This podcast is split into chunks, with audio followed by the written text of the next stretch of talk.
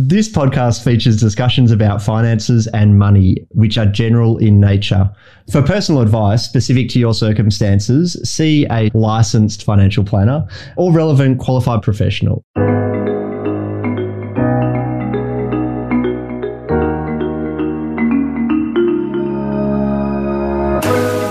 Hi, folks. Scott Malcolm here, and welcome along to another episode of Looking Under the Hood, where we are unpacking the money stuff.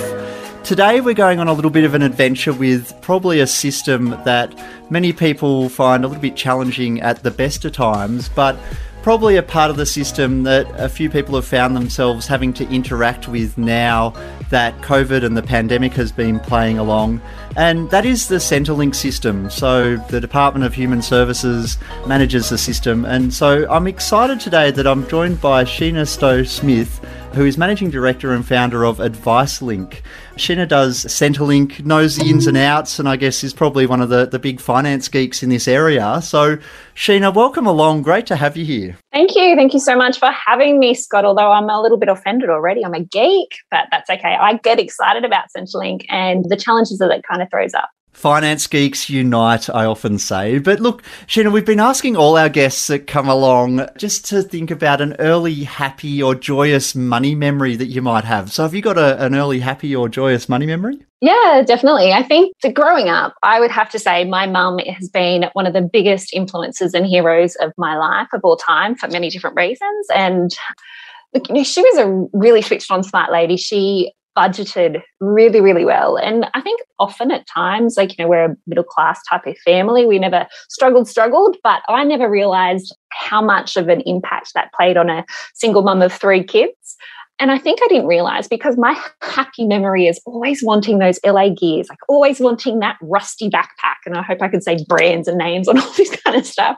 But I, my mum never said it was unattainable or out of reach or we couldn't afford it. It was, I'm going to give you the money for the Dunlop volleys, which are kind of cool now, I think, but you work to get your money for your LA gears. And off I went. I always had this happy money memory as I could achieve my LA gears. I could get the Reebok pumps because my mum made me work for anything more than the Dunlop volleys. So that's my happy memory. I really, really value that type of work ethic and money memory throughout my whole life. Wow, that's a great one. Thanks so much for sharing that, Sheena. That is awesome. And I'm now having memories of, yeah, the Reebok pumps and uh, how cool they were back in the 90s. I, I fear that they're actually now vintage. So if you've probably still got some kicking around, they're probably worth money now. They're probably appreciated in value. Well, that's a money memory I knew before when before I got rid of them. But exactly, exactly right. But look, Centrelink Department of Human Services, Services Australia, sorry, as they're called. My mum started her career at the Department of Social Security or whatever it was back in the day, DSS. But the system, again, it's there as a safety net, it's there as a support for people. But yeah, it's a bit complex. So, what are some of your insights, I guess, around dealing with it or looking at it, or where do we start?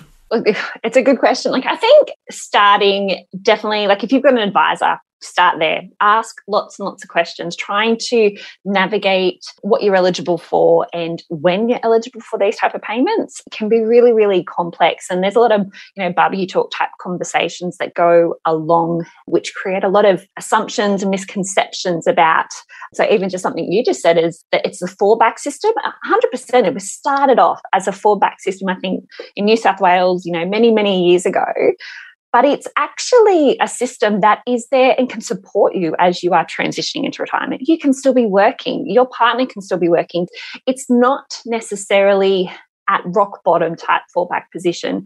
And even though sometimes you may feel like that if you have to front up to a Centrelink office, I think the tips and tricks are just knowing that it it's not a dirty word. There are some really great benefits out there. And even if it's just a healthcare card that kind of comes along and just makes that cost of living for yourself just a little bit better, a little bit easier, it's really important to remember that. So getting really good advice early, plan early is one of my biggest tips and tricks around Centrelink. And I've got quite a few to, you know, around the claims process as well that help clients out when they're actually navigating some of this system. Yeah, fantastic. And as you say, it's actually a support and it can be used in conjunction with the rest of your other strategies to get you some good benefits when you get to retirement. So, what are some of those benefits? Like, if we are staying with the retirement conversation, I guess to start with, what are some of those things that people need to navigate or, or be aware of? So I think like just for starters, you need to know your age pension age. So that's, you know, coming up to that 67 type age group now. But knowing that just because you're not eligible at that point doesn't mean you'll never be eligible to constantly reassess. If you're not eligible for your age pension, and that's the one that we're mainly talking about with retirees, then you've got to look at the Commonwealth Seniors Healthcare Card. You look at the benefits that come along with that. And it's really, really different from state to state. There's some great work and papers released out there from different fund managers and different providers. And we've got a bit of a cheat sheet as well, which we can provide for some of your listeners around the value of different healthcare cards. So that'd be one for your retirees to kind of look at and consider going into Centrelink, I totally get the, the fear and anxiety it can kind of cause because you are fronting up to a system where there's lineups for people that may be struggling from a work aspect as well. But I think when you get to the front of that queue or you speak to someone, you know, be really clear about what you're in there for, what your situation is, and then you'll get a desired outcome. We have set up our services essentially to help clients navigate that as well so that they don't need to go to a Centrelink office. They basically only need to do that to provide their ID because applying for our clients online and advisors can do this really, really well with their clients as well is one of the quickest ways, most efficient ways of getting through the system. Something that we need to add to that process, I guess, is, is just understanding what we're applying for. Yeah, definitely. And I think COVID, the pandemic, especially the online portal, although again, it's, it's probably like most government services, I do shout out to the ATO website's pretty good and MyGov as a portal is reasonably good, but it is a bit clunky. So I know again, for a lot of older clients trying to navigate it for the first time, if they haven't got access to computers and things, it does become a bit of a barrier, so to speak. Yeah, it's probably the worst. Like, so knowing a little bit about the ATO portal or knowing a little bit about the different service, Medicare, all those kind of stuff every time I jump onto that Centrelink portal, it is the worst portal system. It's constantly changing. So credit to Centrelink for ploughing lots of money. And that is where they're ploughing their money into this system, into that online portal. But it is definitely a system where it's never right, it's never accurate, it's very clunky, it's very hard to navigate. And then I was talking to a client the other day who pointed out to me these warnings, Sheena, they make me feel like a criminal they make me feel like if I slip up just a little bit here, I'm in fear of doing the wrong thing. You know, I'm in fear of being that next news article where Centrelink is chasing down an amount of debt. And that complexity on means testing income and assets that you hold. And you, when you feel like you're doing the right thing, when you are going to Centrelink, you are providing them with all these updates and changes. And all that burden kind of falls back on these people that are trying to understand such a, such a complex system. I can see that that is daunting. And I'm like, that's ah, fine. We've got this. It's okay. I've read those warnings. I know, I know what's going on, but I've also had the luxury of really diving deep into what is income tested, what is asset tested, and where we can kind of go, you know what, we don't need to get the exact date of when you went overseas and came back and all those kind of things, because I know exactly what is going to impact on a client's pension. And you know, I, I, really feel for those people that are navigating this type of system alone. And we're out there to really try and help them through this because it's a bit of a burden. Mm, exactly. And I guess we've heard the horror stories in the media about robo debt and people having to claim things back over time. And so I think that often, as you say, that additional fear and the worry, again, it's not like the tax system where I guess it is self assessment to a degree, but the Centrelink support system there is actually assessed on that basis as well, isn't it? Is that, is that right? Yeah. And I think the other point, like, like from a tax system as well, you get to annually check in. So every single year, you get to update your income. You get to check in with the system. You have a, a call to action every single year where you go, I'm going to check that this is okay, that I'm paying the right tax, that I'm doing the right thing. Essentially, there is no call to action. And that's often the next step. So once you get on claim, you've navigated that system. Man, that was a struggle. You brush your hands, you're done. You walk away going, whew, never want to deal with that again. And unfortunately, that's often what happens for a lot of our retirees. They don't handle that again. They don't check in, they don't give themselves a bit of a pension health check. And they end up creating or missing out on. They're either creating debts or they're creating an underpayment or overpayment for themselves because it's this fear. I d- I don't know how to talk to Centrelink. I don't know who to talk to and there's this robo debt and this if i do update things then i'm going to shake the boat like i would say even if you get yourself into a point where you receive that terrifying centrelink letter that things aren't right that there's something that you need to fix if it's a debt letter and they're terrible automated letters don't fear contact Centrelink, contact someone who can help because actioning it, there is a way out. There are options. It's not like you're going to have to pay this debt back in full straight up.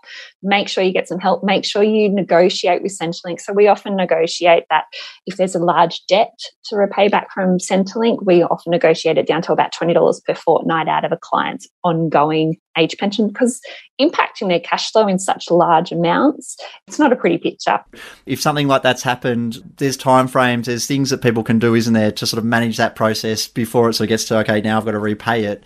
So what would your, your tips be in that space? I would definitely ask questions. So first and foremost, answer the debt letter. So ring Centrelink, speak to the person at the end of that line that says great how can i pay this back? But how do i then escalate this? If you if you think it's unfair and, I, and we're working with a client on one in particular at the moment as well where we don't think it's fair. We don't think while we think there was an overpayment, we are asking questions whether it's fair to ask for a back payment because she did the right thing. She went into Centrelink, she updated all her information. She has fantastic records who she spoke to, what date.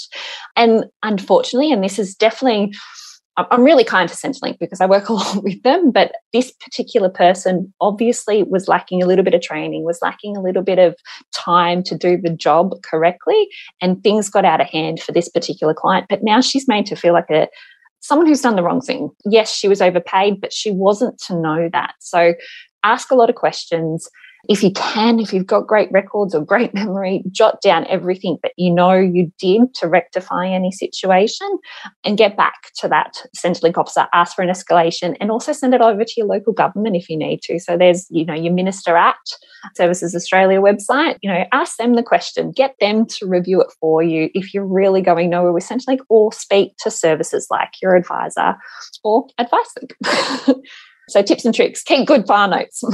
yeah, and look, I think as you've said before, like it could even be. I've, I've, had cases, and you've probably done it as well, where if you call the call center and it might be about a, a, query about something, if you're not getting anywhere with the staff member, you just politely say, "Oh, okay, thank you very much for your time anyway," and hang up and ring back, and you'll get someone else. And it is so interesting sometimes, just the difference in reply or response that you might get from someone just on that. And as I say, I, I, don't deal with the Centrelink system as much as you would. I think you've read our procedures manual. Like we literally have a procedure. This person was no help. They didn't have the training that they needed. And I think that's where our sympathy comes in for the system as a whole. If you can keep your cool, if you can be nice, and I know that that hold line is it's a long time and uh, it's unfortunate but you know either outsource it to your advisor and services but don't ignore it in, in that case. But I, I do think if you hang up and try again another day keep you cool be nice you're going to get the right result for yourself at some point. The worst thing you could do is ignore it. And that's kind of like our mantra i think with centrelink we prefer to catch clients earlier. We prefer to get you through the claim and get you on the right pension amount very early on in the system.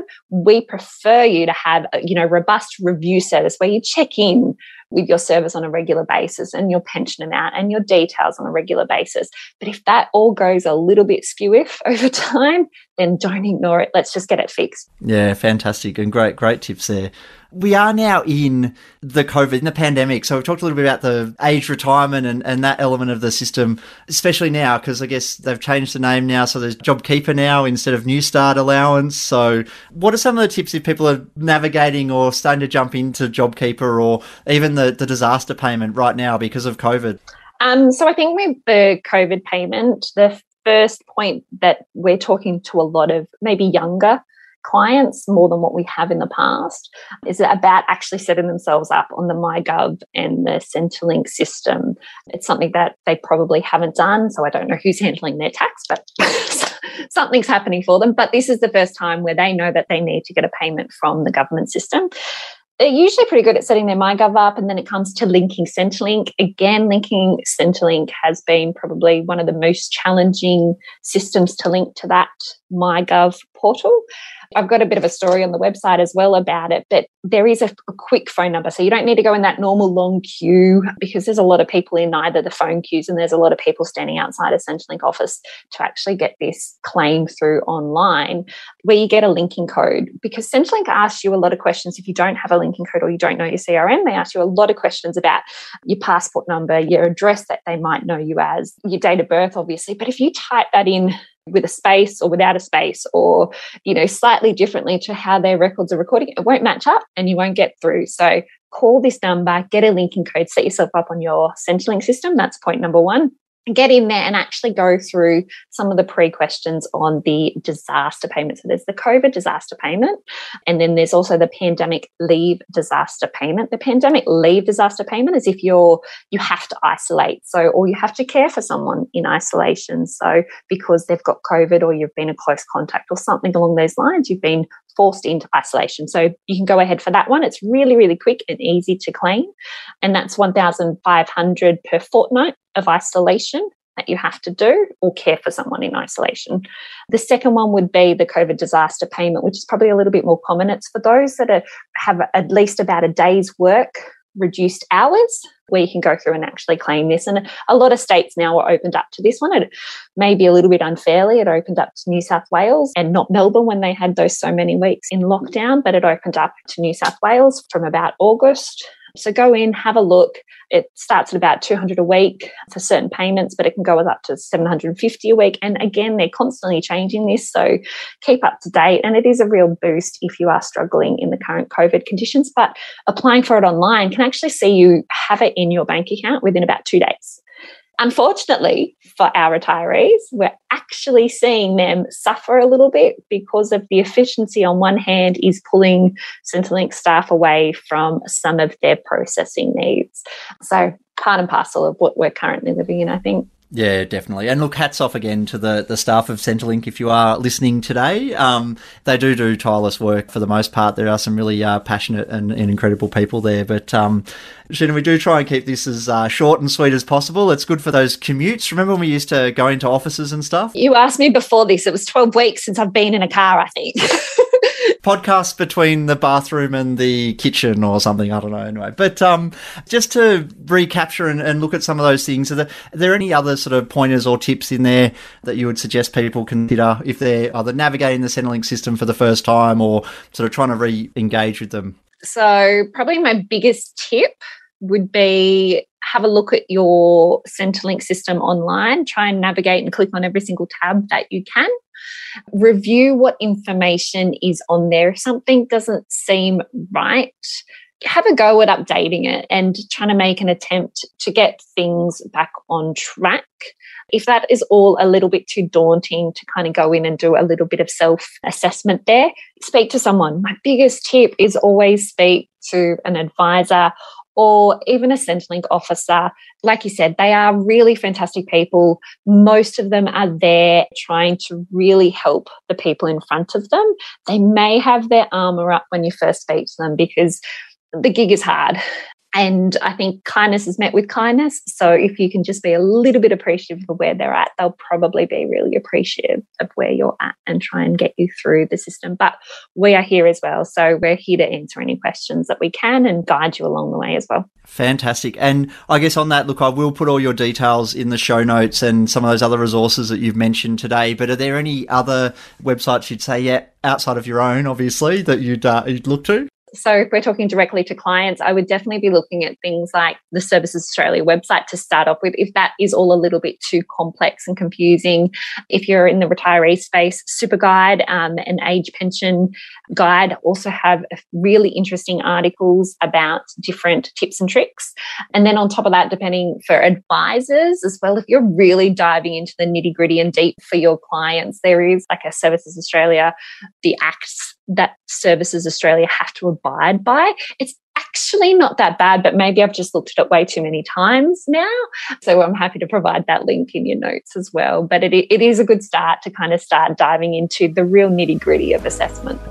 Sheena, thanks so much for joining us today. It has been a really cool conversation. We could probably keep talking about this all day because, as you say, it is quite complex. So we might get you back on to unpack and talk about some other nuances within the system later as well. Thanks for your time. I'll add your details to the show notes, but thank you. Thank you very much. Thanks for having me, Scott. Absolute pleasure. Thanks everybody for listening. Hope you've enjoyed this episode and please go and jump on Apple Podcasts and give us a rating if you have liked it. See you all soon.